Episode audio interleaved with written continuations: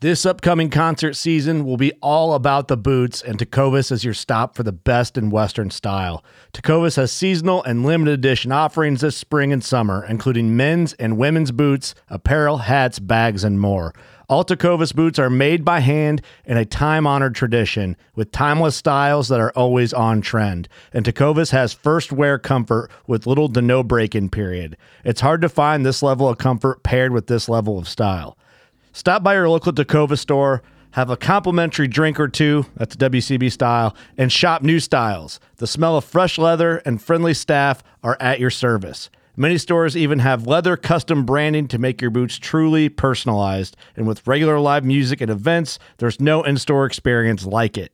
If you can't make it into a store, just visit tecovas.com. That's T E C O V A S.com. They offer free shipping on all boots, as well as free returns and exchanges, and ship right to your door. Go to tecovas.com and find your new favorite pair of boots today. Fishing like a local isn't just about catching fish. It's about connecting with the environment and the people who call it home. It's about hearing the stories and traditions that have been passed down for generations and sharing unforgettable moments with the people you meet along the way. Fishing like a local is having an experience that stays with you forever. And with Fishing Booker, you can experience it too, no matter where you are. Discover your next adventure on Fishing Booker. Um, so the first step in, in any solving of anything is admit that there's a problem. We are hooked in New England, and this is the Tom Rowland Podcast.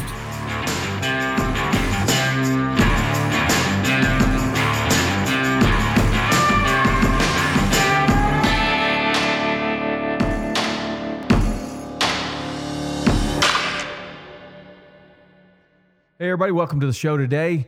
We're going to move to a new area. We're going to Maine. We're going to Maine today, and we're going to talk to the guys from Hooked on New England podcast up there where they really focus on the striped bass, not only just the bass and how to fish for them, but also conservation and how to protect the striped bass and the resource. So here it comes, Hooked on New England. All right, guys, how you doing? We're doing good. How are you doing? Well, just like we were saying before we hit record, uncharted territory. Um, it's a it's a funny time in the world right now, but all things considered, uh, doing doing pretty well.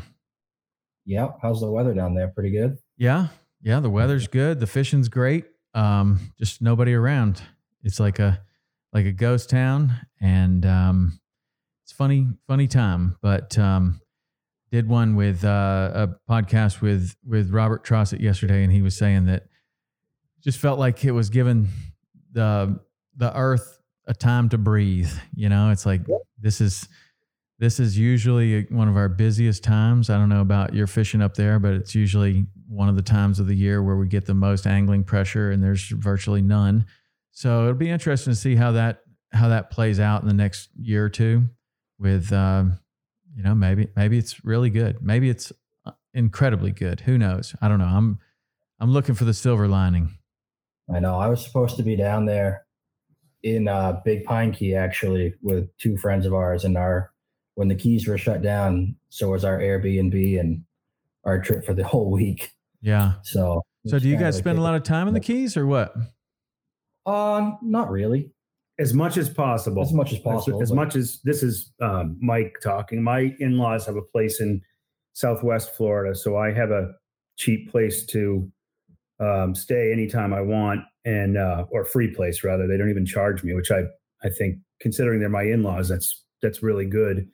Um, but I, so I've spent a lot of time in the Southwest, but I also, I had, um, I had three days booked, uh, May 1st through 3rd in the Keys for Tarpon, um, which is obviously not going to happen now. So yeah uh, it's a bummer. yeah yeah but you know we're all in it we're all in it together and everybody's having to kind of rethink their trips for the for the year maybe spend a little more time closer to home um but like you're hooked in new england so where does that where's where's home base for you Uh, we're in southern Maine. southern maine So Okay, so yeah, so, all the way up. And yeah, I, have been up there a couple times. It's beautiful up there. I haven't fished much up there, but oh, man, I went up there for a wedding and I just fell in love with Maine. And I've always wanted to walk the Appalachian Trail and end in Maine. Um, but that's a that's a life goal. Maybe I'll get there one day. Um, but Maine, Maine is spectacular. What, like, what do you? What's your main fishing up there? Are you? I mean, I know there's some incredible smallmouth bass fishing. You got some great um, freshwater fishing, but there's probably also some incredibly good saltwater fishing. What What do you guys concentrate on most? Our our uh, both Lou and I concentrate um, almost exclusively on striped bass. And the reason for that is because it's really the only, um, you know, smaller game saltwater fish that is reliable. Um, we used to get a good bluefish migration every year, and that's pretty much gone with the um, with the eradication, more or less, of the menhaden um, pogies, whatever you, however you refer to them. So, unfortunately, excuse me, um, it's really all bass all the time, all striped bass all the time. Okay, well, uh, hold, hold on a second because I, I, I'm sorry, I'm not that familiar with your fishery up there, but why have the menhaden been eradicated? Um, the reduction plants that make um, produce fish oil and um, byproduct, which they ship to um, Southeast Asia and also to dog and cat food manufacturers in America, um, have had a pretty significant impact on them. Um, there used to be five or six of these reduction plants. They've all gone away except for one, but it's a very efficient form of harvest for these po- what we refer to them as pogies. Right. You've heard of them referred to as bunker, um, but they're they're super oily fish, and they're the basis. They're the food basis, bottom of the food chain for just about everything that flies or swims on the East Coast. Um, you know, from from North Carolina up. Um, and this reduction, these is a production plant in, um, uh, I believe it's in Maryland, yeah. Um, and it, or no, Virginia. I'm sorry, Virginia.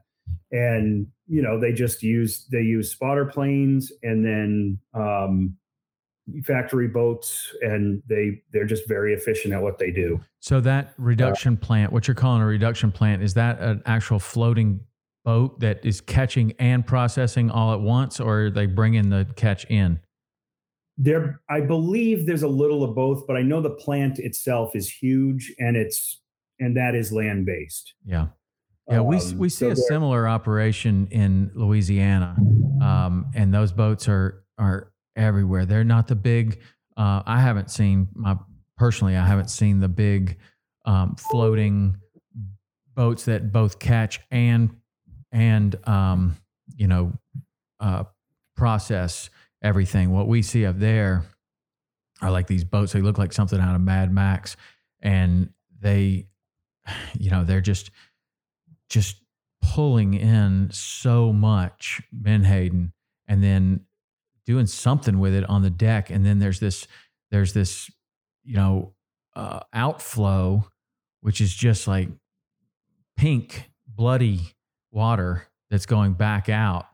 So i don't they're processing it somehow i guess or that maybe just smushing it. they're using they you know they call it a reduction plant because they pull the oil out and then they reduce the fish to like a, a meal basically they grind it. Yeah. And that's the stuff they send both to um, dog food manufacturers pet manufacturers pet food manufacturers but also um, over to southeast asia where this stuff is fed um, to chickens that are in pens above um, ponds and the chickens eat that meal um, and then process it. And then they um, provide food naturally uh, to the, you know, shrimp and other things that are raised in these ponds and then packaged up and shipped over to America. So um, it's a it's an unhealthy cycle all the way around, um, and one that we would like to see stop as soon as possible. There's an amazing book um, called "The Most Important Fish in the Sea" about about the menhaden, um, and it's any any um, self-respecting angler should read that um, book if if if you want to find out you know what has gone on with those fish. They there used to be at a point in the past according to the author of this book um, uh, his name is h. Bruce franklin if anyone's interested. And again the book's called the most important fish in the sea but th- there used to be what was referred to as basically a river of menhaden um, that that just existed on the coast that you know as thick as you could imagine them on the whole east coast. Um, and I, I don't know tom where you grew up uh, but when we grew up we we learned about the native americans teaching the um, teaching the pilgrims to always plant uh, fish with the corn Yeah. um, it sounds crazy, but what they were, you know, obviously what they were doing was fertilizing the the the ground, and um, that was menhaden that they used to use because they're so rich, um, and now there just aren't any left, or there are very few. So these boats that are that are catching so much, are they American boats or are they foreign boats? Um, I believe they're American, and there was um, there's a bunch of Canadian boats that come down too that work for Omega. Yeah, Omega Protein is the name of the company, and they are a Canadian-owned company, but they're uh, you know all the employees, and you know, mind you, we're not angry at employees. Everybody has to work. I get it, Mhm. um, but they're you know they're employees of this of this uh, plant. So yeah, it's it's all American boats, and they're all they're all um, or they're maybe Canadian, I, as Lou said, but um, you know all of this is sort of managed by um, ASMFC, who kind of gives them their their limits and so forth, or gives them kind of guide um, uh, for numbers that they should be taking. And last year there was a big hue and cry because they didn't really like the limits that um, ASMFC sent set for them, and so they just not only fished right through the limits, but then publicly said we don't like these limits and we don't think that they're um, based on good science, and so we just overfished our quotas. And and you know if you don't like it, too bad. Wow. Um, so so what you know, organization or agency would would check them on that? Like who who's Well, that's is that Fish and that's the good Wildlife or is that who is that? that seems to be the million dollar question, Yeah. Tom. I mean, it's it's uh, it's one of those things that you know the AFS the ASMFC sort of guides them and tells them, but then when they overfish it, for instance, you know, and I don't want to talk over my knowledge uh, beyond my knowledge, but I do know that there were there was you know there was some governmental involvement after that happened saying you, you guys can't do this anymore. Um, but and so i think that they're going to come down you know there's going to be some more focus on them moving forward and we hope that's true. Um, you know m- from my perspective you, you know it's one of those things where we know that fish oil like most things in life it's better to get it naturally than to take it from a bottle. And there's some there's a there's no small amount of medical research that says if you're going to take fish oil do it by eating fish not by taking it from a pill because it's nowhere near as effective for your body.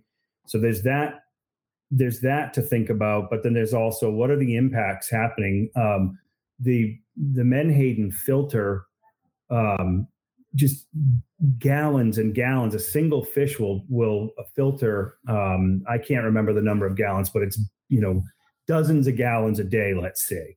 And so we've wiped out this fish that was was filtering constantly filtering the Chesapeake Bay. So um, now we've got you know the problems in the bay. The bay is the bay is having problems with um, you know the oyster um, situation, and it's just sort of a snowball effect. And I, it seems like nobody has stood up and pounded the table and said this is all interconnected, and why aren't we fixing it? So, um, there's a great organization out there. Um, I believe it's called Menhaden Defenders.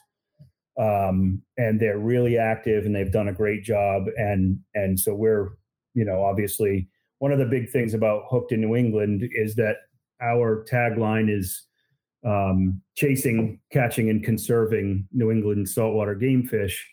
And we're really big about the conservation end. Um, and I know you are in the same boat. Um, you know, in what you do. So certainly that's that's just one of the things we're passionate about is bringing back the the bunker because um, in the past couple of years we've seen uh, three or four years, Lou. We've yeah. seen um, a nice number of pogies coming back, and it's like uh, it's like watching um, an incredible renewal. We go out now on our charters to get where we're going there are all of a sudden in the past four years, there are whales around, there are seabirds we haven't seen for years. Um, the, everything just is exponentially growing because these fish are back, these forage fish are back. Yeah, well, that's the that's the key to the whole thing. That's the foundation.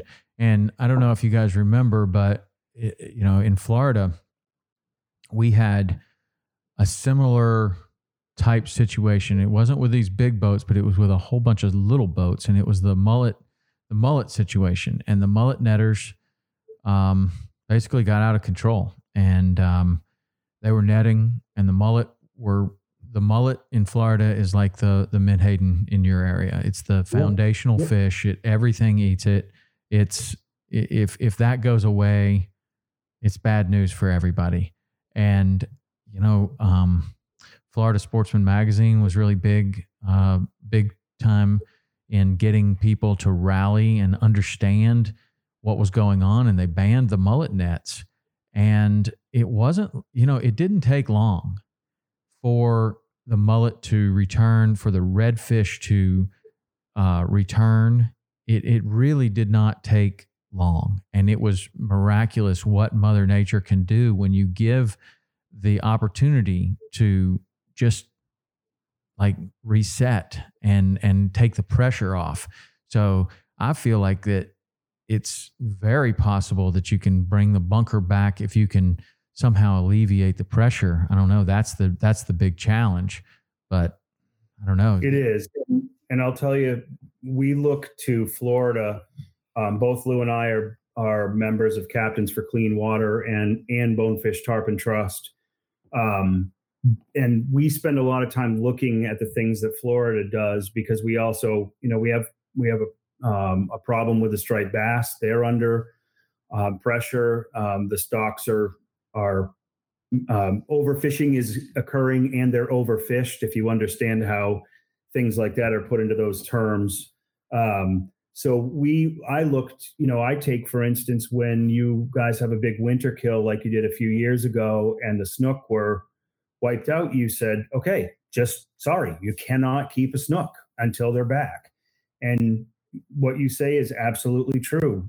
Nature rebounds if you if you let her do her job, she rebounds amazingly well, and that's that's kind of what we we would like to see with both the the menhaden and the bass is just let's leave them alone. It's going to be painful for some of us for a while, but when they come back it'll be fast and and furious. Yeah.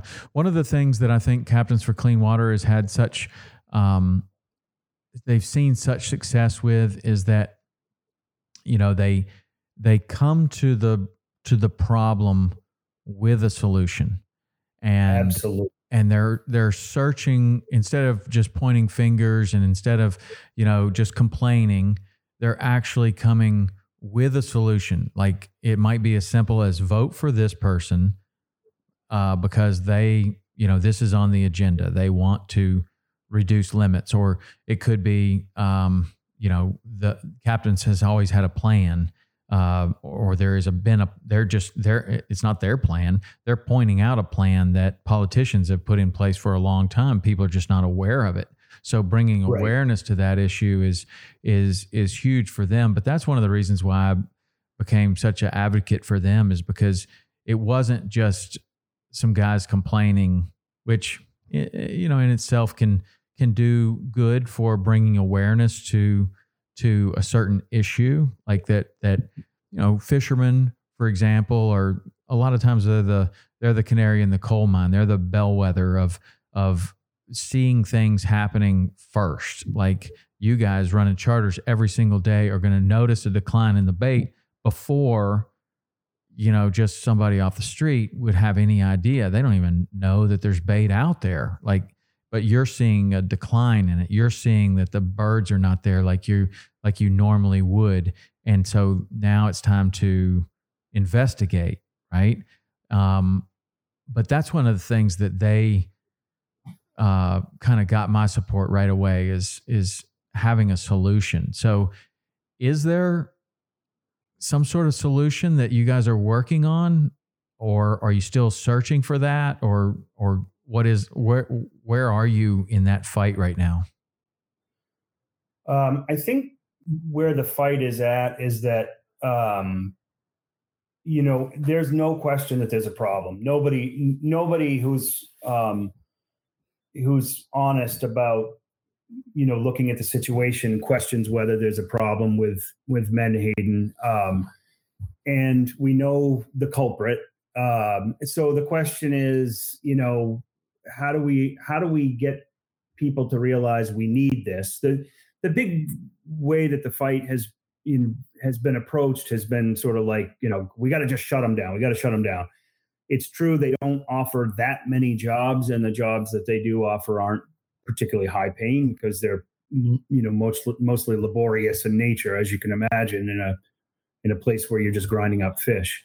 Um, but I think, I mean, I know Lou and I are you know, when we talk about bat, uh, striped bass, saving the striped bass, we're not all or nothing um, people. We don't see these these things in terms of black and white. It, I would love to see a solution where everybody walks away with something and and the fish are completely able to respond. I think in I think I mean I think you would agree that I'm talking to Lou, I think that you, you would agree that there's a way that we can take some Menhaden out for these other purposes, but right. also. Oh, for sure. Um, I think they just got too good at their job right now with technology and everything. But I think a lot of it is we've there people have said that and agreed that there is a problem. So the first step in, in any solving of anything is admit that there's a problem. And last year, the, the steps that the ASMFC took, you know, to kind of come down on these big commercial operations and talk to the individual states that they operate in, in the mid coast, and get those states to listen to the fact to the point where they did go to Omega and these other big corporations say, look, enough's enough. You need to follow the guidelines that the board sets for you. Otherwise, you won't be operating here anymore. Hmm. And then to go with the striped bass, you know, that it, it was deemed that they were overfished. And I think this is the first time that I can remember each state from Maine all the way down to Delaware having some sort of consistent regulation because these fish are going from Delaware all the way up to up to us. They're not just staying in one area. So they're all managed by one board. It didn't make any sense for each state to have different regulations because we weren't ever going to get any real science or anywhere to get these fish to where they needed to be. So this is the first year that they've all gone in for the most part. I think every state's fallen in line, right, Mike? Yeah. They have the same regulation other than the Chesapeake because they consider that a different stock. They can keep a smaller fish. But every state is now 28 to 35 inches. And we're talking about striped bass in this in that particular argument. But yeah, to your point, Tom, I mean, one of the big problems in managing these, and I know you, I know Florida seems the same sees the same issue, um, is that when you take a management board like Atlantic States Marine Fisheries, you have um, voting board members from uh, North Carolina all the way up to Maine the individual concerns of any member can be very different from the concerns of another voting member. In, a, in, in other words, if ASMFC is in charge of you know eight or ten or twelve game fish um, and and the stock management, then the guy in New Jersey might say to the guy in Maine, "Hey, I'll give you the vote you want on herring as long as you give me the vote I want on striped bass. Mm. because my my commercial anglers want to be able to kill more bass and you guys and and you know you guys need the herring count. So let's let's I'll vote for you what you want uh, and you vote for what I want. So what traditionally has happened is this sort of political um, horse trading and what happens is in the process the science sort of gets ignored. And that's i think after what has happened both with menhaden and with striped bass in the northeast in the past few years um, i think there's been a lot of pressure on asmfc to sort of sort of stop with the horse trading and start paying more attention to the hard science about you know why we're seeing so many fewer bass and and really let's listen to the scientists and not let this become a political thing. So the answer to your question is um, and that's all a result that kind of pressure the asmfc is feeling is all a result of a few very active um, you know disparate but uh, groups that are all kind of working toward the same goal really whipping their membership and up into a frenzy and saying you have got to write letters. You have to go to the meetings. You have to have your voice heard. And it and it worked this year. You know it was very exciting to watch because anglers of a lot of different stripes showed up and and we had you know fly anglers and bait anglers and deep sea fishermen and all sorts of different people showing up and saying you you got to change your ways guys. This this isn't working. Hmm. that's that's good to know. I don't i've always kind of well not always but I don't think it's a good idea for anglers, different type of anglers, to fight with one another because of things no. exactly like this. Like it's very easy for a big group to separate anglers into different groups if you're already squabbling and fighting between wading anglers and boat anglers or fly anglers and conventional anglers or bait versus lures or whatever if you're already kind of squabbling, it sure is easy for someone else to come in there and put a wedge even further between you um, and and keep you from uniting and for the greater good of like something exactly like what you're doing. So it's good to see all different kinds of anglers coming together and realizing. And I guess the only way that somebody would realize what needs to happen is for good science to be being done. So who's who's in charge of of the science? Is there a particular agency or, or a group of agencies that are bringing this science to to uh, the the attention of everyone? Yeah, I think what what we saw was that each state had its own um, Department of Marine Resource. In Maine, it's called the DMR. In Massachusetts, I can't. Mass Fish and Wildlife, Mass Fish and Wildlife, I believe. Yeah. So, but what you had was, you know, great. I, I found that these you know these scientists are just doing some amazing work with you know as usual they're underfunded um, and but they do this amazing work and they bring it to the table and then it would sort of get brushed brushed under the um, you know under the rug and in favor of you know the economic impact that doing anything to save the fish would have. And it's it's sort of funny as we talk about this um, you, you, know the the pandemic right now it's the same sort of argument that we see like the science says one thing um, and the economics say another thing and how do you you know everybody has a good point to make but how do you find common ground? Right. Um, and what we finally came to with the striped bass i think um, because the real the real pain um, of really cutting back with, is on and putting either slot limit or or a no kill uh, mandate into place um, is that sort of these these bigger what we refer to up here as head boats out of New Jersey and New York and and to a lesser degree Connecticut. Um, they advertise, you know, go out and catch these great big fish and lots of them, and that's an exciting thing for people because they they are right at ground zero where huge fish in giant numbers go through. But the unfortunate reality there is that those are our breeder fish. And those, when you wipe those fish out, you mentioned canary in the coal mine. up here in Maine, we are the canary in the coal mine, and we were suddenly seeing no bass whatsoever, complete crash. So, in saying sorry, you can't keep any, or sorry, you can only keep one between these two um, numbers, that is going to hurt those head boats. There's no question about it. Those captains are going to be hurt because their clients can't go out and come back with two or three or four huge bass after a trip. Um, and so, you know, it, we feel that we don't, we know that these people are being hurt by these things, but I guess our question has come down to it's going to hurt a lot more when there are no fish for anybody to catch. Right. Um, so the the, sci- the that's been one of the problems is the scientists in New York might be saying, you know, we see we're still seeing a lot of fish spawning in the Hudson River, um, and that's true. They are seeing a lot of fish spawning in the Hudson River, but that's because that's where the stripers spawn there in the Chesapeake. Um, the scientists in Maine and New Hampshire and Massachusetts would tell you, you know what, we're seeing a lot fewer fish.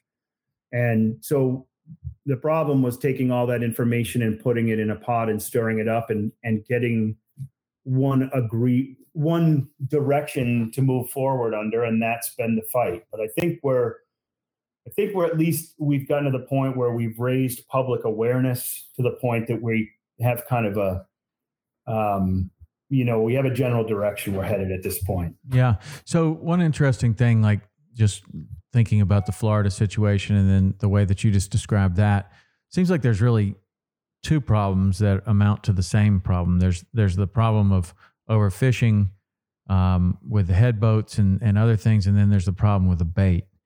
Which one is more important, or which one do you try to attack first? I don't know if there is one that's more important, or which one is is the lower hanging fruit. I don't know. I mean, how do you how do you look at that situation and and pick one over the other of where the fight really should be immediately or do you have to go after both at the same time? I don't think you do because there is other bait for the fish to eat albeit less less popular. There are, there are other things that certainly bass will eat and bluefish.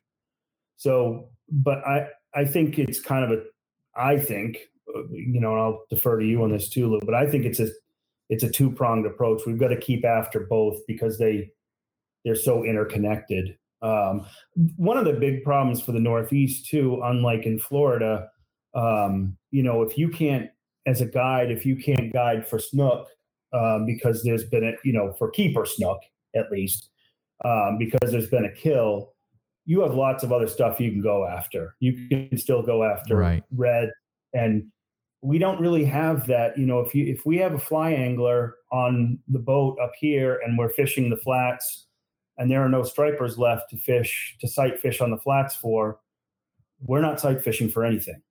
You know, um, and that's the tough thing for us. Uh, there is no alternative, and that's again, I go back to that's the same for the guys in the head boats. I mean, there are a few more bluefish down there for them, and they can fish for things like tog and um, and they have you know some other things around. But still, it's going to hurt all of us if there are no stripers around. It is a it is an unbelievably huge sport fish up here in terms of economic impact.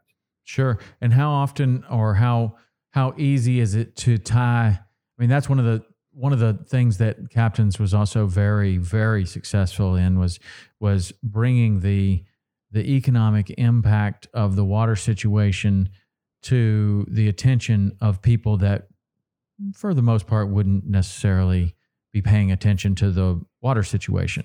Like restaurant owners um, real estate brokers people like that that realize wow if um, if there's not or if they're dead fish that are washing up on the beach, the value of this house is going down. My income's going down. If there are, you know, dead fish washing up on the beach and there's a red tide and people, you know, it's affecting people's lungs, people don't want to visit here. And if people don't visit here, then, you know, that's that's bad for my wallet.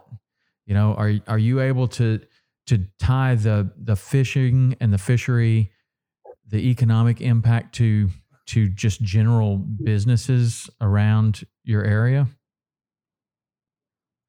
Absolutely. We're um, we're also both members of a group called Stripers Forever, which a few years ago did an economic impact study, um, a real one, not just sort of anecdotal, but they actually um, had whoever puts those sort of things together. They they hired and paid handsomely to have that done, and the economic impact just in Maine of recreational striped bass fishing was it was absolutely remarkable. Um, and I would I'd like to be able to quote those numbers to you, but I can't. But in a place like Maine, where we are 100 percent, um, our only industry is tourism. That's it. Everything we do depends on the tourist dollars in a very very short amount of time.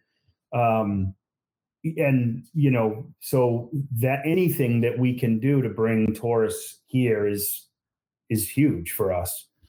And uh, they did an economic impact study that and and was brought to the you know the politicians. And unfortunately it's it's funny um, that it didn't have as much impact as it should have at least from people like at least from the perspective of people like us who care about that stuff and understand it um, and i think that's one of the things that the recreational fishery everywhere um, I don't care what state you're in.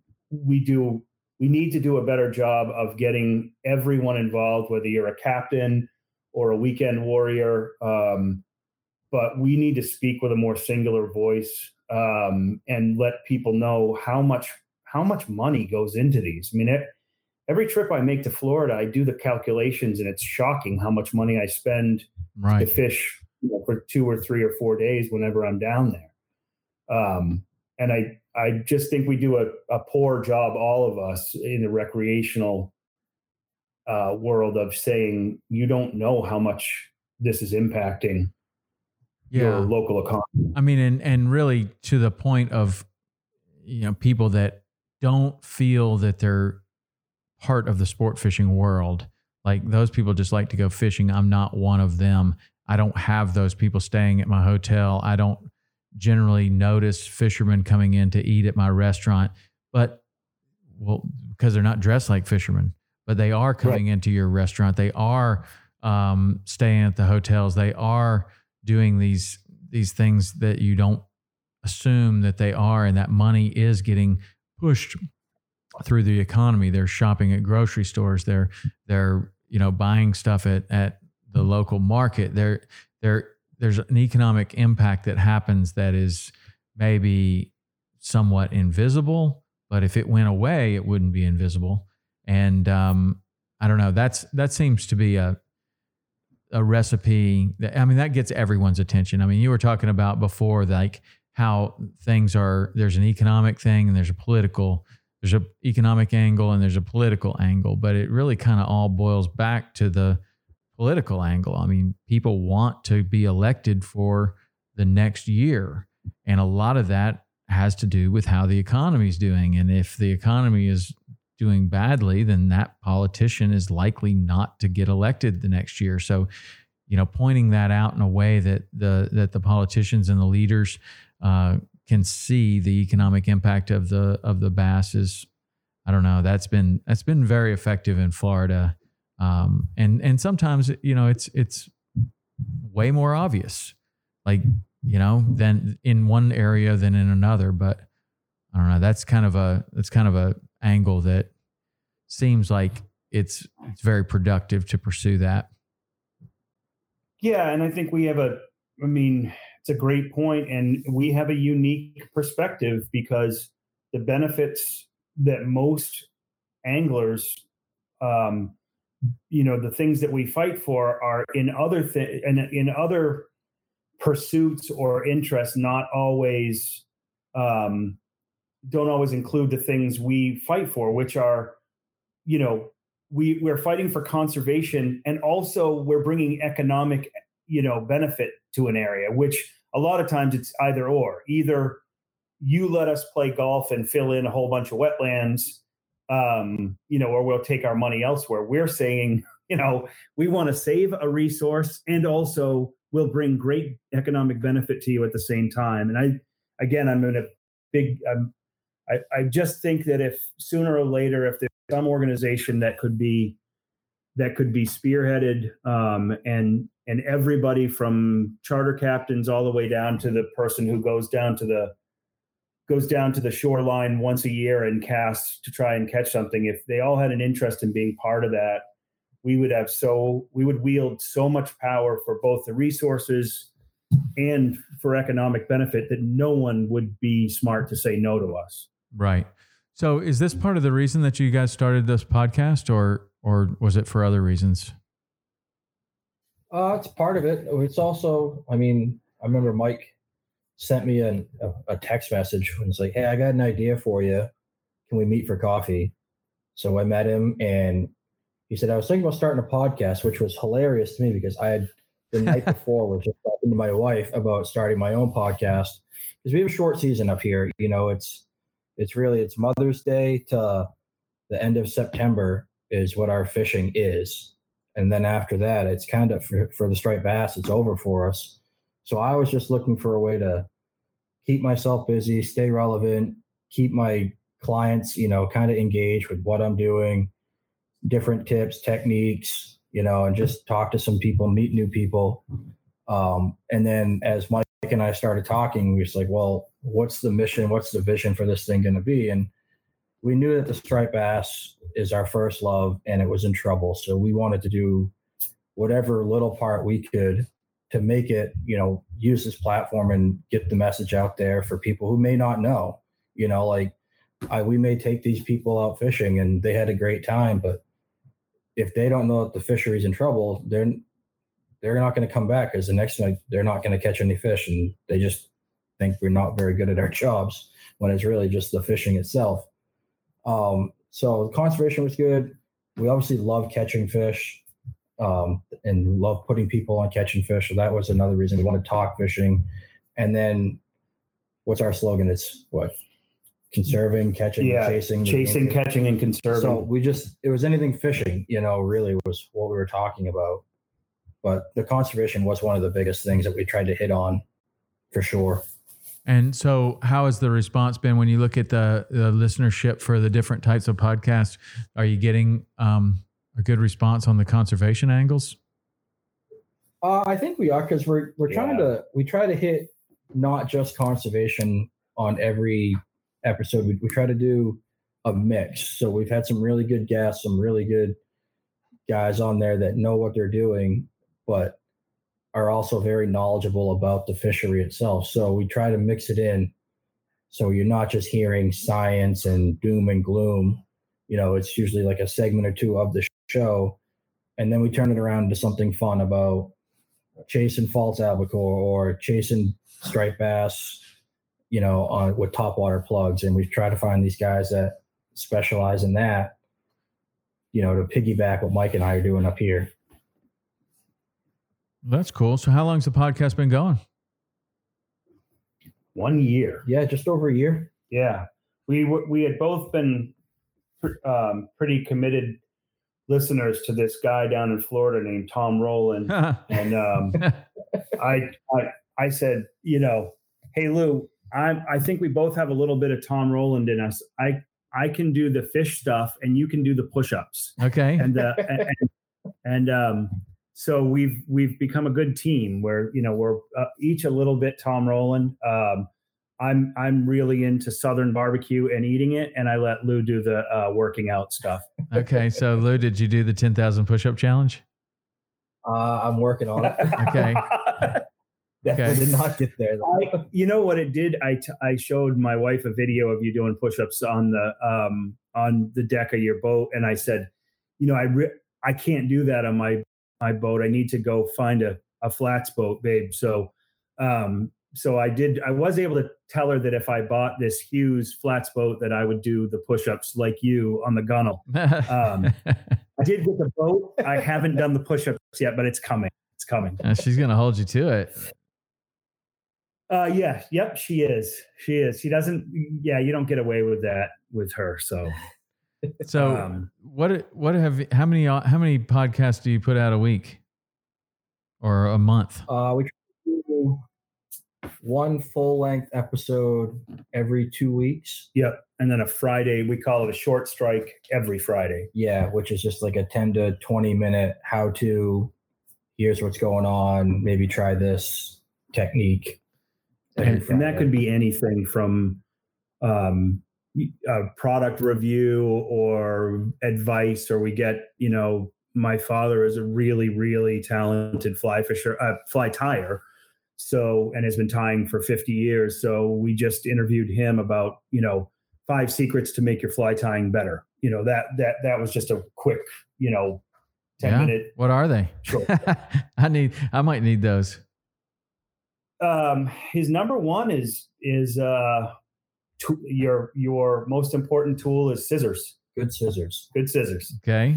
um and then um he was sort of my, he's sort of all over the board but i you know he um i can tell you like he said that you should absolutely learn to whip finish by hand um so that you don't have to pick up another tool when you're you know finishing up a fly Yeah.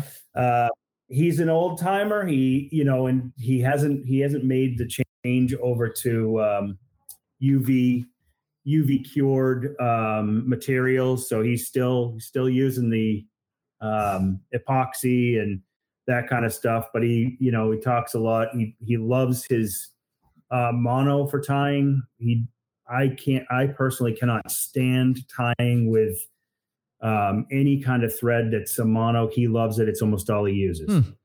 Uh, yeah. so I'm, I'm kind of with you. I like the flat waxed. I mean, for for Yeah, for me. I just can't get the mono to hold the way I want it to. It just, I don't know. Um, uh, and then he talked a lot about hooks. He really likes, you know, I, I don't know if anybody. Different hooks for different situations. Yeah. I mean, now, as you probably uh, realize, there's, I, I feel like when I started tying for saltwater, there were only a couple hooks that anybody used. And now there are just hundreds and they're tying for all different, you know, every species has its own hook that you're supposed to use now. So, um, but um, I can't remember what the other stuff was. He pretty much said find like four patterns that you, you are have confident in and learn how to tie them well. Yeah. That's what I took out of it. Yeah. So things that you like to fish, learn how to tie those four patterns and get really good at it. Pretty good advice. I like. Um, I would think that there would be a lot of very good fly tires with the winters that you have up there.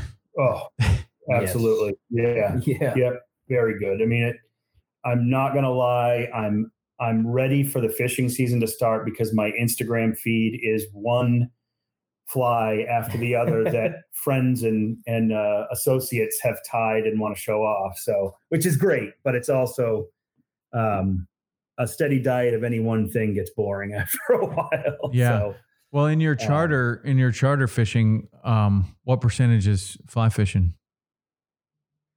Um, I'm about 40% for myself. Yeah, I'm. I have a funny kind of a funny trajectory.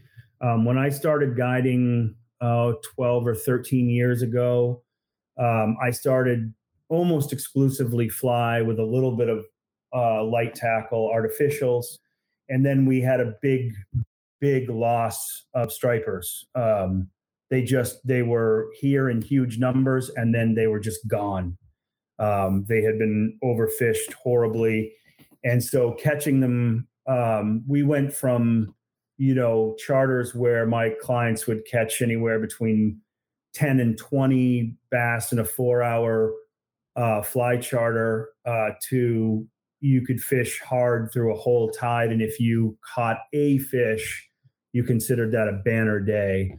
And i just didn't enjoy that. So i i took a couple years off and then realized that the guys who were fishing with bait were catching still catching decent numbers of fish so i learned to bait fish and got back into guiding um, and then with the numbers coming back on the stripers sort of coming at least having predictably decent years that's in the last year or two um, i got back into guiding for fly fishing so i'm building the fly angling end back up again and my goal would be to 70 to be around 70% fly and 30% everything else.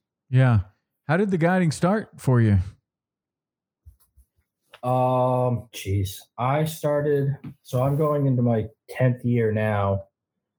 It started out that um, my grandfather ended up getting sick, and him and I were talking, and he was asking me what I kind of wanted to do, and I was explaining to him kind of my life, my life goal, and he said, "It sounds like you want to be a guide," and I was like, "Well, you always talk down about guides about how they don't get to fish anymore."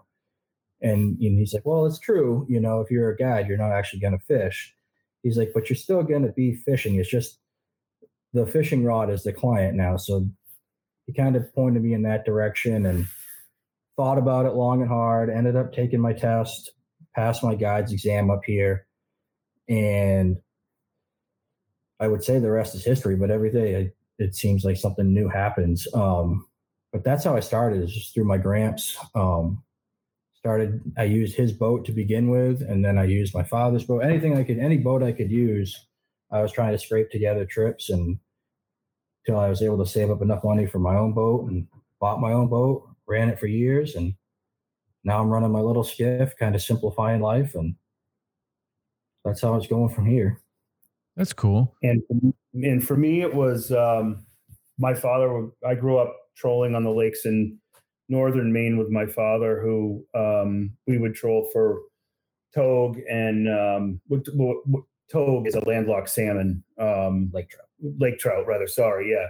Um, and so we would we would troll for togue and and landlocked salmon, and then and that was probably when he was in his you know 30s that I was a little guy, and then um, his he started fly fishing, and once he started fly fishing, um, it became an all-consuming passion for him. And then he moved to saltwater fly fishing. Then he became a guide and a and a captain. In Maine, you have to have a a Maine guide's license and a charter captain's license in order to guide on the salt. Um, and there's a mystique to being a Maine guide. It's kind of a it's a very it's a difficult license to get, and there's a lot of respect for Maine guides. So that had always just appealed to me in general. Um, but then when I got when I got hooked on um, fly fishing for in the salt, and it just was sort of something. It's all I wanted to do, and um, and it just seemed like a fun way to make a few extra bucks. And then once I did my first couple of guided trips and sent happy clients away, um, it was like a drug for me. I just, you know, I I think you probably realize it too. I know Lou does that. You realize when you become a guide that you get to spend almost no time on your own fishing anymore, but that's okay because you you so thoroughly enjoy guiding and taking people and putting them on fish and that kind of thing that um, you know you don't mind giving up your own fishing time um, so i i thoroughly enjoy the interaction with people and if i could figure out a way to do it year round um, it would not be a question I, I would absolutely do it Well, that was going to be my next question was what does it look like up there? You said you had a short season. So when does the season start? When does it end? And then what do you do for the rest of the year?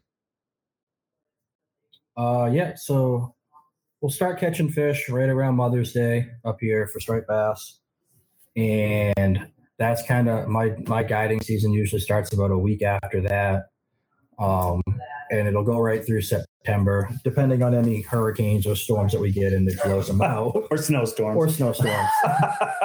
um, so yeah, so May through September, and then I'm also a full time firefighter as well. So oh, there you go. I get my schedule. Yeah, I get my schedule every Thanksgiving for the whole year, upcoming year, and I know what two 24 hour days I have to be at the firehouse, and after that, it's five days on the water. You know, without taking any vacation time or anything like that. But usually, I'm not in the firehouse from June until August. That's how you do it. Two 24 mm-hmm. hour days and then five days off. Yeah, yeah, it's a 24 on, then two days off, another 24 on, and then four days off in a row, Wow. and it just rotates each week. And then how long? Have you, how long have you been a firefighter? Uh, nine years. Okay. Kinda cool. I got a friend that's together. that's uh he's he's on 20 and uh going to be retiring here soon. That's pretty. It's pretty sweet deal for him. when you uh, It is, yeah. make it that far. Um, yeah, it's a it's it's a pretty. I always tell people I've got two really cool offices. I I get to come out on here on the boat and see the things I get to see, and then when I'm at the at the firehouse, the city hands me the keys to a million dollar ladder truck and said, "Here, have fun." Hmm. So I can't complain. Yeah, but the better part, in my opinion, is you got five days off, like that you could run another business. That could be. I mean, I always, always thought fire. And I'm even talking about uh, firefighting with my with my kids. I got a 22 year old, and he's he's kind of thinking that you know he's he's investigating everything. He, I, I've been really working with him to both my boys actually to you know options are good. You need as many options as you can possibly get. So you know do everything that you can possibly do to have as many doors that you could possibly open as possible and then you know you can it's okay to say no to something you know it's better to be able to say no to something than only having one choice so one of the things that he's looked at is is the potential or possibility of being a firefighter and we were talking about it just the other night i thought what a Yeah. what a great um, opportunity that is because you have the opportunity to to do something else as well. So you pair firefighting up with fishing guide or firefighting up with real estate or firefighting up with something else and man, it could be that's a that's a good life. That's a good lifestyle. It, it really is. Um, I would always recommend it to anybody that if they have an inkling that they might want to do it, the job is probably probably for them. You know, it's one of those things. Like, if you think that you're interested, that means you're into, interested in helping people and doing something worthwhile. And I would suggest it wholeheartedly to look at. Um, not only that, but it also, you know, and you know, guiding. It's hard. It's hard money. It's it's long days, but it's also insurance is expensive, Sure. you know, and I've got a family and and everything, and I know that I'm able to guide my five days a week and provide for them. But I also know that by going to the firehouse two for two twenty fours, I'm I'm helping people, but I'm also I'm providing that health insurance for my wife and my kids, and I'm I'm putting away for retirement as well. Stuff that I don't have to worry about if we have a season like we're going to probably have up here, where there's not going to be a lot of people coming. You know, Yeah. I'm not really worried about it, which is nice. I'm I'm, very fortunate for that, and I get up every morning and thank thank my lucky stars that that's the the opportunity that's been given to me. Yeah. But if he wants to talk, if your son wants to talk firefighting, I will happily sit down and chat with him and tell him the ins and outs and the goods and the bads about it for sure. okay. I'll take you up on that.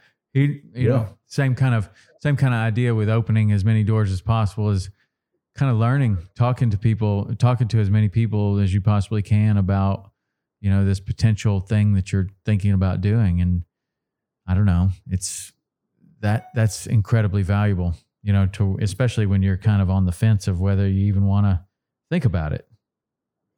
Like, yeah, I'm sure Yeah, it's, it's not for it's not, a, everyone. it's not a job to take lightly, that's for sure. No, no, certainly not a job to take lightly, but also, you know, you just, I think it's just always good. A lot of people just jump into things and then find themselves there and, you know, that's fine. And a lot of times that works out just fine. Uh, but other times, um, had they had a few conversations or shadowed someone or seen what it was really like, might maybe, maybe they might not have wanted to do it. And that's fine too. I mean, to to find out that you don't like something, I don't know. I once interviewed this this person for a job, and she had a um, uh, a nursing degree, and I was asking her why she was interviewing for for this job, and she said that she got her nursing degree, and then she went to work, and that she didn't really like what nurses did, and I thought, man, you didn't you didn't go and spend a summer in a hospital like as a candy striper or anything to kind of understand what you were getting into. You went all the way through school without ever knowing what it was, what a day would look like. I just thought that was kind of, I don't know. I just thought maybe, Yeah. maybe, Yeah. maybe you want to talk to a couple of people before you jump into Yeah, a career. For myself, before I became a full time firefighter, I actually joined the volunteer department in my town Yeah. just to get an idea of what it was going to be like. Is- and know, how similar is that to the actual full time firefighting? Um, it's so unfortunately, like the call companies that we have in our town, you only respond to fire calls versus when the full time we're doing EMS, we're doing fire, we're doing hazmat, all this other stuff. So I got to get an idea of how the fire service was run, but I never in like I went on a few calls here and there, but the majority of the calls are they're false alarms, and which is good. Um, but you see a few, you know, real house fires and see how the system works. But I didn't really fully, fully understand it until I was in there full time and saw how much more goes on and how busy you really can be. Yeah. I would imagine. Um, But it's fun. I'm gonna get Mike on the truck someday, I think. I don't care about getting on the truck. I just want to. I just want to put on a hat and and uh, slide down that pole. yeah, you got to slide down the pole. That's No that's what every kid wants to do when you grow up and you want to be a fireman. Yeah. That's like what you just think you slide down the pole all day. That's Yeah. it. Some Yeah. guys do. um, yeah, that's that's that's all I care about, really. Yeah. what Uh, about you? What do you do in the winter? Um, well, you mentioned poles, Tom. I actually am at a. I, I uh, work at a dance uh, dance play. No, that's sorry. I am a. Um, I am a real estate agent um, who does pretty much the same thing as Lou. I work um, at a, a great company that allows me to. Um, I have sort of a, a team. So when I decide that it's time to move over to um, guiding season at about the same time, you know, sort of end of May, um, things ramp up. I head over and do my guiding, and and if um, if I have transactions, my you know I work with my team to make sure they're cl- taken care of, and then I come back, you know, at the end of the season and hit the ground running again. Um, so it's you know again uh, one of those things that you know it's it's a joke among Mainers that we all have 300 jobs because we do. I mean, we all do a dozen different things, and but that's that's the way I've worked it out. I've my goal is down the road when my girls have left the house and have gone to college. My goal is to um, guide in Florida in the winters and guide in Maine in the summers. Nice. Yeah. So, um, and I haven't yet decided. Fished. i I fished all the way around Florida, and I haven't decided um, where I think I want to land yet. But you know, I, it's just any place that you can fish year round reliably is good with me, and I am never happier than when I'm on the flats in Florida. That's just, and I don't, I don't care whether I'm fishing for reds or um, for tarpon. It doesn't make any difference. I just love being there. I love the feel, and it just appeals to me. Right. Yeah, it's pretty pretty nice, but at the same time, it's pretty nice to get out of the heat and go up and experience. Um, you know, the summer in Maine was.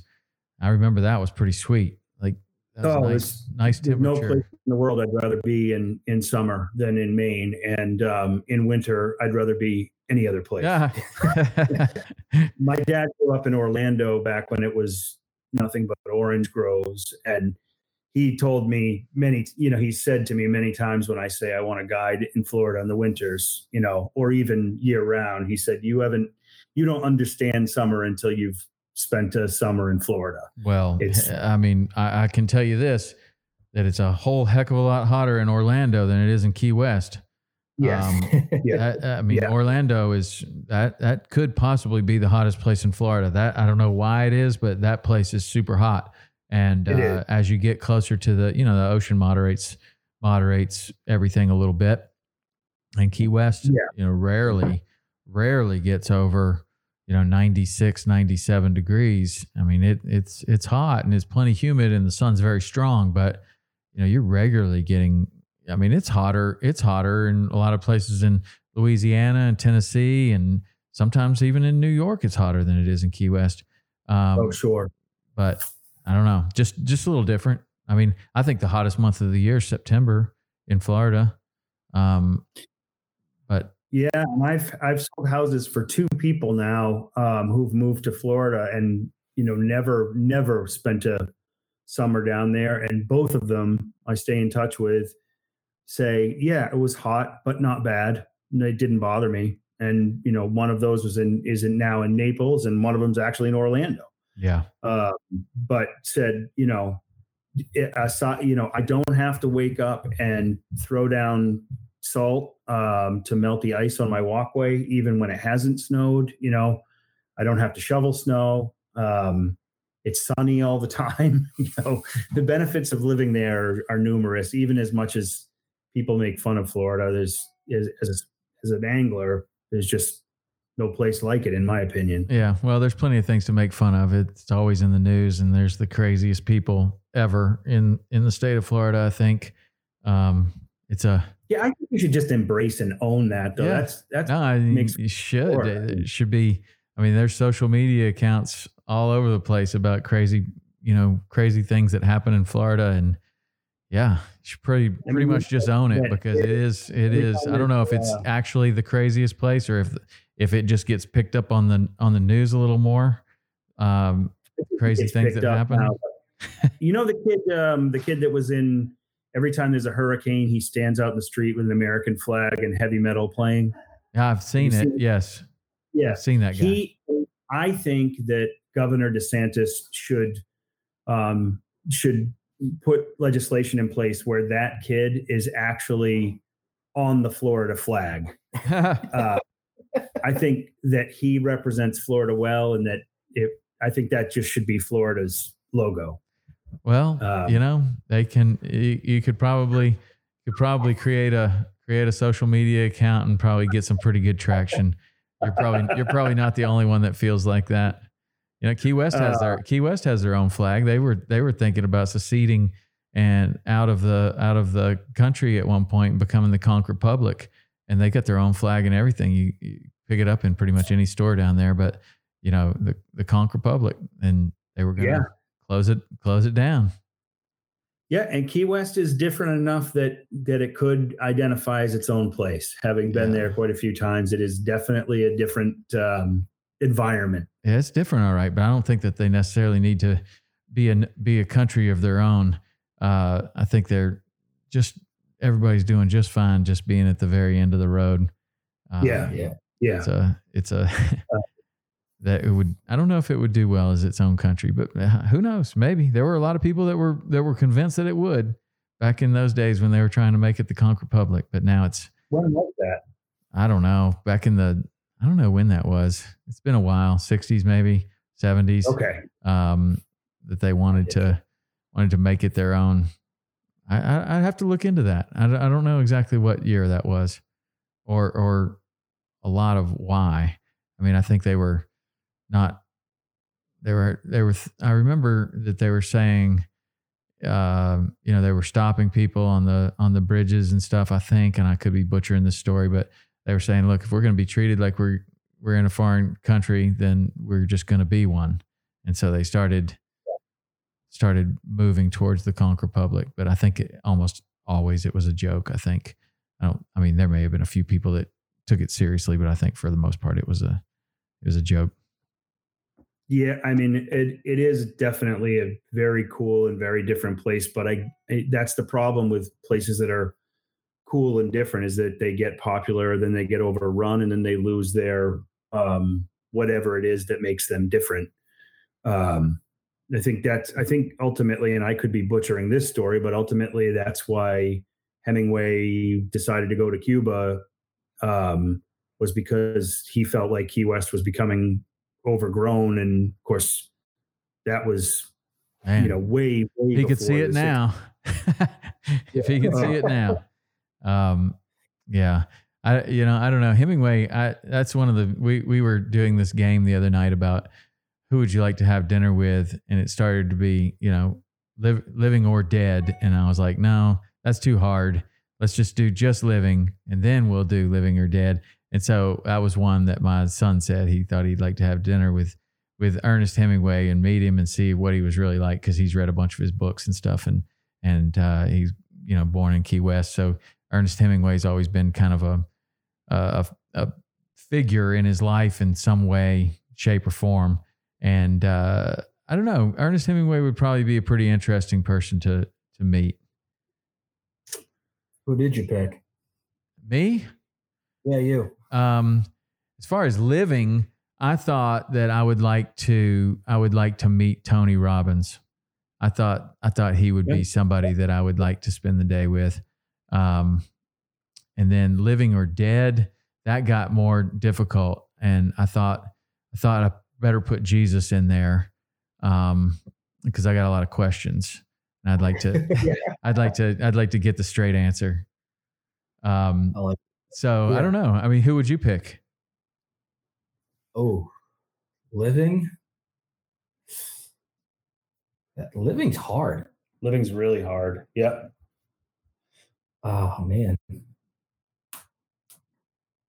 I know. I know. Dead. I know. Dead. Who I'd pick in a heartbeat. Who's Who? dead? Lefty. Left. I'd spend the day with Lefty Kreh. I. I just think Lefty Kreh was a good human being. Yeah. He was. Let's see. Dead was easy for me too. That would be Jose all day long. Oh, all right. That I when I was a kid, that was like that was must watch TV, and he was so instrumental in how I fish now that hanging out with him for a day would have been pretty cool for me. Uh, but living, man, obviously Tom Rowland, right? Yeah. Yeah. Yeah. Uh, yeah, I don't have an answer for living. Actually, I should think about that. Um, I feel like if I picked Jesus, I just spent a day hearing how disappointed he was in me. You know, at least all Lefty would do is make fun of my cast. Yeah. Um, but um, yeah, I've got to think about the living. I should have an answer for That is a that, right? one. Yeah. All right. yeah. Well, the next time we do a podcast, you come up with an answer for for that, and then we'll we'll, Oh, we'll start talking. Yeah. there. there it is. um, so what is the um, for you, you what's the impact looking like is everyone terrified right now for the guide in the guide world Uh, in the guide world, I I think that you have, um, you know, you you ask five people, you get five different responses, and and my feeling is that a lot of times it's a reflection of what you put out there. You know, if you go out there and you're kind of negative and and you ask you ask certain people, you're going to get a negative response. If you you have other people that are looking they're looking for the silver lining. You have other people that are delusional. You have other people that think it's going to be over next week. You have people that I, I I just don't know. You have a lot of people that are very scared, and a lot of people that are that are legitimately worried that they're not going to survive the and and, I don't I don't know which is the right way. I know that being positive and trying to find the silver lining and looking for the opportunity is great. I know that um, life has basically changed as we know it to the level of 9 11.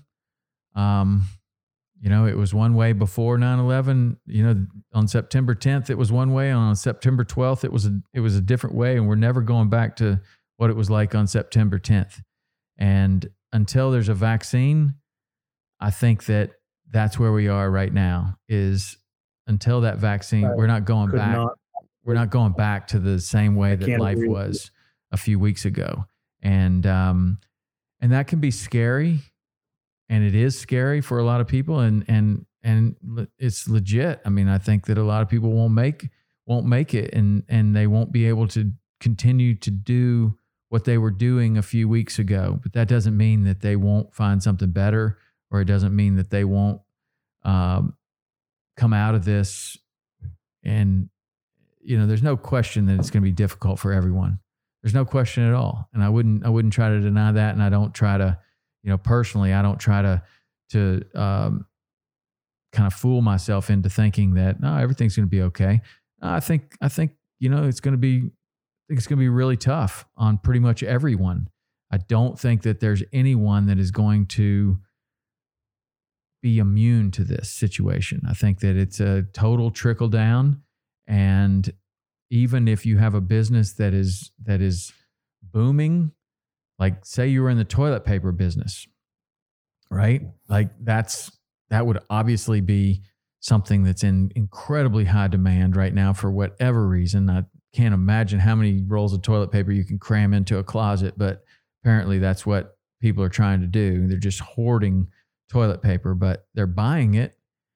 But so many people are buying it that I, I don't I mean, can you raise the price? I, I don't I don't know. I don't know that even the toilet paper manufacturers at some point it's going to catch up and then they're going to be back to normal.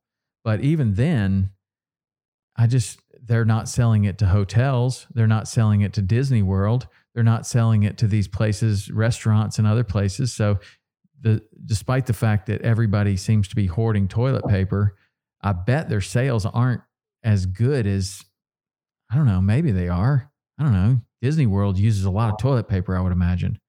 You Yeah, I know, would say they're probably. I know a lot of restaurants up where we are right now. Any takeout order is coming with a roll of toilet paper. Really? They're just not using. Oh yeah, yeah.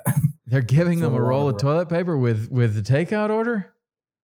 I literally That's we ordered uh, pizza last night, and it came. it's- There was pizza, buffalo tenders, and a roll of toilet paper came with it for free. Well, if it was Wow. Domino's, that only Well, it was. But, It was a Roman. uh, I was going to say Domino's should do that on an everyday basis. Yeah. um, Uh, so you know, one of the things I, I I was asked the other day um, is you know what just someone asking how we're doing, and I said, well, you know, I have uh, two daughters. One's ten and one's thirteen. They're both into athletics and they're both in, band and they're both in various clubs and so forth. And you know, I'm involved in a few things. I'm on the school board in my town, and so our lives are uh, we run constantly and then we all seem to meet back here at the house at eight o'clock at night and hopefully eat, you wolf down dinner and then the next day starts over again um, both my wife and i can work from home so we're blessed that way. But we've been taking family walks together and we've been eating dinner together and we've been playing board games together and ping pong and um, it stinks to not see friends and it stinks to not see my parents but what an interesting life that we suddenly have where you get to slow down and get to know your family again. Yeah, you know again like i tend to take the positive approach to these things and i've really had to sort of send some private messages to friends of mine on social media who are in the downer camp and we're all going to die. Things are going to be different from here on out there's no question and it like you said it's going to hurt. But i've also seen um, evidence of americans doing amazingly positive neighborly wonderful things in a thousand different ways since this started happening and i can't i can't i wish people weren't getting sick and i wish people weren't dying um, having said that, I also am really enjoying watching people come together and take care of each other again and care, care about their neighbors. Because I think we, I don't think we made a conscious decision to get into this crazy life that we all live now, but we are there. And, you know, I, I know a lot of people who couldn't tell you their next door neighbor's name. And I think Yeah. now we're starting to, you know, we come out of our house and holler across the street to our neighbor on theirs, make sure they're doing okay and do they need anything. And it's incredible. Yeah. Um, so I hate what's happening, but I also think there's some really positive stuff that may come out of it. Well, there will be, I think, and and certainly as you're talking about people spending more time with their family, people, you know, they're they're families that have never sat down for for a meal together that are sitting down every night for a meal, and I just hope that when it's when this is all kind of blows over, we get back to normal. That I just kind of wonder how much of that will be um, will will be taken back into normal life. Like, will will people continue to walk together and spend time together or is this a is this you know just a sign of the times that we're living in right now that that's what that's what people do but my my hope would be that they that they do that they keep doing it me too you know Yeah. the the positive Yeah. times that we're spending with our family and playing board games and watching funny movies and doing doing things like that i mean that's uh that's good. But I don't know. I think I'm lucky enough that I'm I'm not um kind of meeting my family again for the first time. Like we, I don't know, we've got a tight Yeah. family, but my boys are both home from Montana State, and um, we didn't think that that was going to happen. They were, I, I didn't really think that Montana was going to have a shelter in place kind of thing. I didn't think that they would close down Yellowstone National Park. I mean, my in, in, in my experience, you want to get away from people. That's where you go um, except in like July. Don't go there in July, but in March, there's no one there, and and Yep. literally you could you could go and sit Indian style in the middle of the road, and you're not going to get run over. Like there are no cars coming. There's no one there, and so to close that, I don't I don't know why. It's a little frustrating to see the national parks get closed and stuff like that because it does seem like that's your opportunity to to get out Yeah. and get away from people and and I don't think that's where you're going to get coronavirus, but maybe maybe No, and I do uh, I- understand the political pressures to to close places that could be like that and I also understand that a lot of this a lot of that kind of stuff is coming from a, a, a legal uh, fear of what would happen if a busload of people came into Yellowstone and they all left with coronavirus. Like, is there is there a legal uh, repercussion that could happen there? And maybe, and so let's just close it. You know, maybe a national park, or maybe a state park, or maybe a, a local park, or maybe like I think that some of that is going into decisions, certainly for businesses and Oh. certainly other things. So I don't know, but I don't. I don't know. I think that uh, I think we're holding it together pretty well. I have been pretty amazed that there hasn't been civil unrest in in this anywhere in the country. I haven't seen that one time. So No, it's been No. nice. It has been.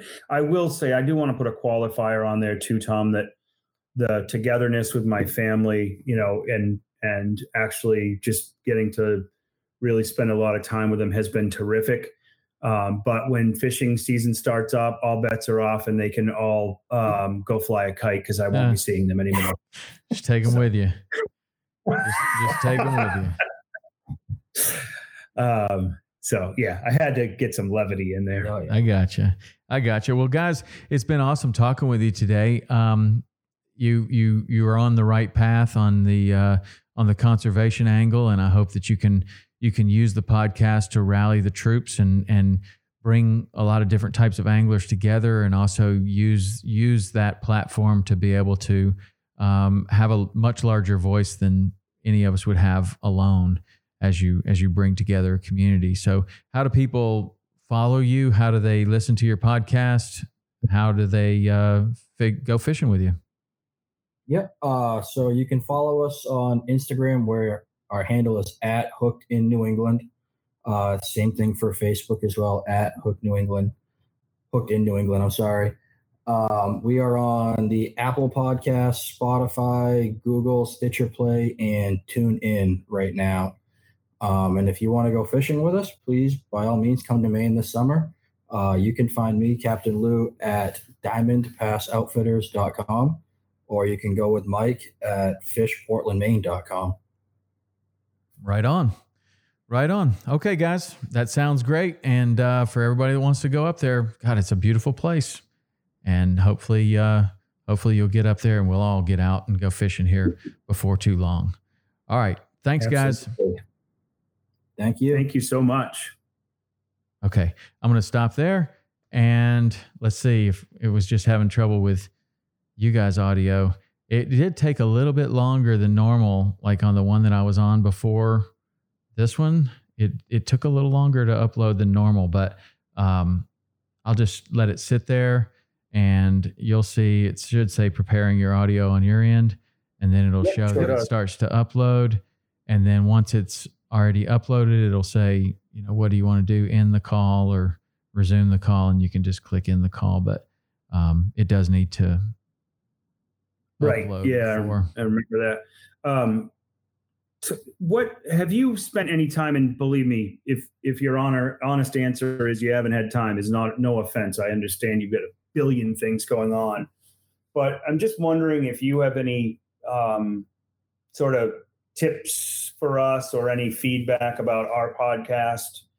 Um, neither Lou nor I is under the illusion that we're going to become millionaires ever. Um, but we're having fun doing it. And Yeah. I think we're doing a, a decent job. Well, I think that's the Um, most important thing is having fun doing it. And then, you know, my experience has been that um, it it only grows with really regular content. So whether that's once a month or twice a month or whatever, just keep it going. Don't miss that day, right? It seems like seems like it's hard to get an audience, but it's really easy to lose it. And all it takes is missing missing your published day, you know, once or twice, and then they just find something else to listen to. There's just so much out there. So I have I don't know, I might be making a mistake by putting too much out there. I was thought about that the other day. Like maybe I should go with instead of doing all these other things, maybe I should go with two full length podcasts a week and then only one day of other kind of stuff. But I mean, I, I enjoy it too. So I just keep putting it out there and it keeps growing. And I figure that can't be all bad if it, if it, No.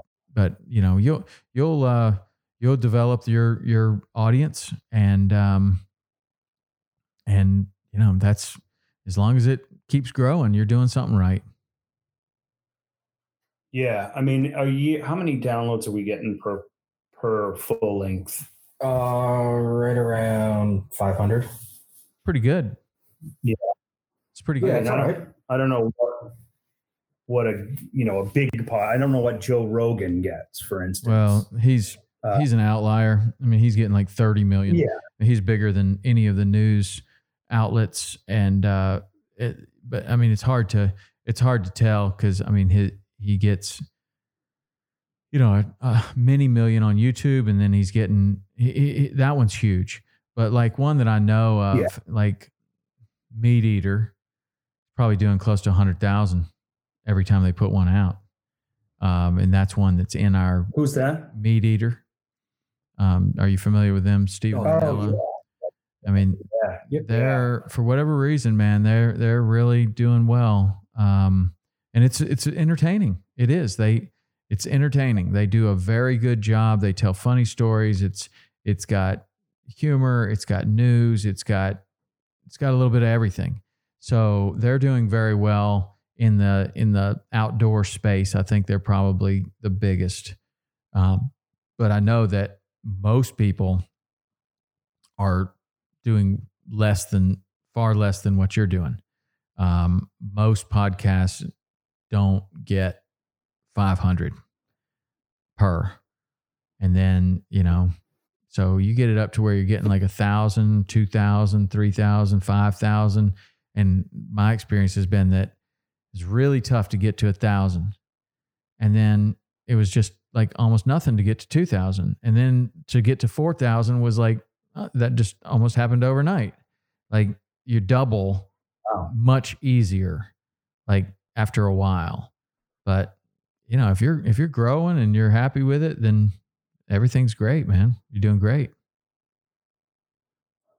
Yeah, it seemed. I mean, if we if we for whatever reason like this kind of screwed us up a little bit, and we did it, we didn't get one out. I didn't get one out for a couple of weeks, um, and I was getting calls from people saying, "Dude, what's up? Like, can Yeah. you get something out?" You know, so that's a good feeling. And then just the random emails that we get from people we've never met, have no connection to, and they send you an email and say, I hang on your, you know, I listen to this and I hang on every word. I'm a new angler and it's really fun and exciting. And so that's just a great feeling. Yeah, no, It it is. It is a great feeling, and that's been my experience too. Is that the the podcast of, you know, any of the films that we've done, any of the TV shows, the podcast has gotten more feedback, more personal feedback than anything that we've done. Anything, and uh, I, I like that too, very much. So that's kind of why I like to keep doing it. I'm certainly not making any money at it. Um, but I like to keep doing it. And I think that that one day I can make some money off of it. But that's not Yeah. really the. I don't know that that's the driving passion. I just it's hard to get everything you want to get into a 22 minute and 30 second show. I mean that goes pretty fast, and uh, you know it just is just not a lot of time to to get different messages in there. And i like to hear from other people too. Like i don't know i've been on tv for 17 years so i pretty much said like everything that i know in some way shape or form. Like I, I don't know. So i like to learn from other people and and the guests on television it's been it's really hard like you got to physically get someone there. If you don't catch fish, then they need to stay longer. But a lot of times, the bigger the guest, the less time that they have. So there's really a tremendous amount of pressure. And the podcast just didn't like that at all. The podcast is like, you know, if I'm driving somewhere, I can stop two or three times and get a couple in person. I can do them on the phone. And, um, you know, it's just, I don't know. I like it. It's really easy. And Yeah. television world is not easy like that at all. But one pays and one doesn't. So I guess Right. there's that. Yeah, yeah. No, it's uh, it's, and yours is you know it's no secret. I'm not. neither of us blowing smoke, um, but yours is really one we concentrated on, just because of the quality of what you do, but also um, you t- you don't just. It's not just fish, fish, fish, fish, fish, fish, fish right. um, it's like uh, I I just can't watch. A friend of mine was a is a filmmaker, and he made a bunch of fish porn. Um, you know, just people catching fish, and that you know it's fun to watch for five minutes, but you, you can only see somebody else catch so many fish before there's got to be some story to it. Right. Um, and that, that's kind of what I thought about with your podcast was you were delving into these these areas that you know no one else was. It was you wanted to know about their lives and you wanted to know about you know what was the impetus for this decision or that decision. It's just neat. It's better. It's better to listen to. There's no well, it, it is for some people, you know, and and I don't know. I feel like feel like you just put the content out there that that you would want to listen to. Like Yeah. I'm interested in in why someone chose to become a guide, and I'm interested in why you know was that an easy decision or was it a hard decision or like was there did you have to give something up. Like i just remember those were big moments in my life to where it's like Yeah. i'm gonna jump and i'm gonna do this.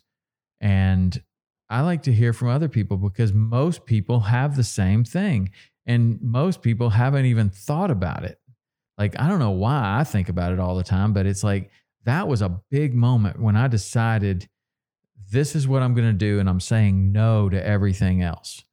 And I don't know, to me, that was just a big moment in my life. And I like to hear from other people if they've got that. And most people that I've interviewed do. And it's like a good story usually. So I like those. Yeah. I like those, but I mean, I don't fool myself that you know that format is for everybody i mean other people want to listen to other things and other people that love fishing don't want to listen to fishing you know? Like i mean i don't know. So i just i just try to figure out what it is that i'm interested in and then do that. And i figure you you you create this audience and if you do it right i guess you create a big audience. And if you don't you know but that doesn't mean that you're not doing it right if you don't create a big audience. It means that you've found the people or the people that like what you like have found you and as long as you're having fun with it then that's good Yeah. There hasn't been a conversation I haven't enjoyed doing yet. No. We've met some really cool people driving around, which is always fun. Yeah, yeah, definitely. Um, I'd I'd like I'd like it if some of the people that we interview would preface that interview with a fishing, a little fishing, you know, but that hasn't happened yet either. So well, we haven't pushed it either. no, no, we haven't. Yeah, So, well it'll it'll keep uh, growing you know, and and Yeah. everything will be uh, y- you'll you'll keep it growing. That's for sure. Yeah. Um, all Yeah. right, man. Uh, well, thanks, guys. I appreciate it. And uh, hook, look me up. Figure out what we what uh, setup you want to use um, for next week, and just let me know how to how to get on there. All right. Sounds All right. good. We'll do. All right. See you guys. All right. We're all good on a great week. See ya. Thanks, guys. I really appreciated that conversation. It was fun, and and it's always interesting to hear about different areas and the different issues that people have, uh, and how we can all come together as anglers to really help to solve an issue. In this case, it's it's the Menhaden, the bunker, it's the limits on the striped bass in Florida, it's the water quality, was the mullet situation. We can make a big difference if we stick together. So stick together, create your community, and uh, we'll all be better for it. All right, until next week, see you.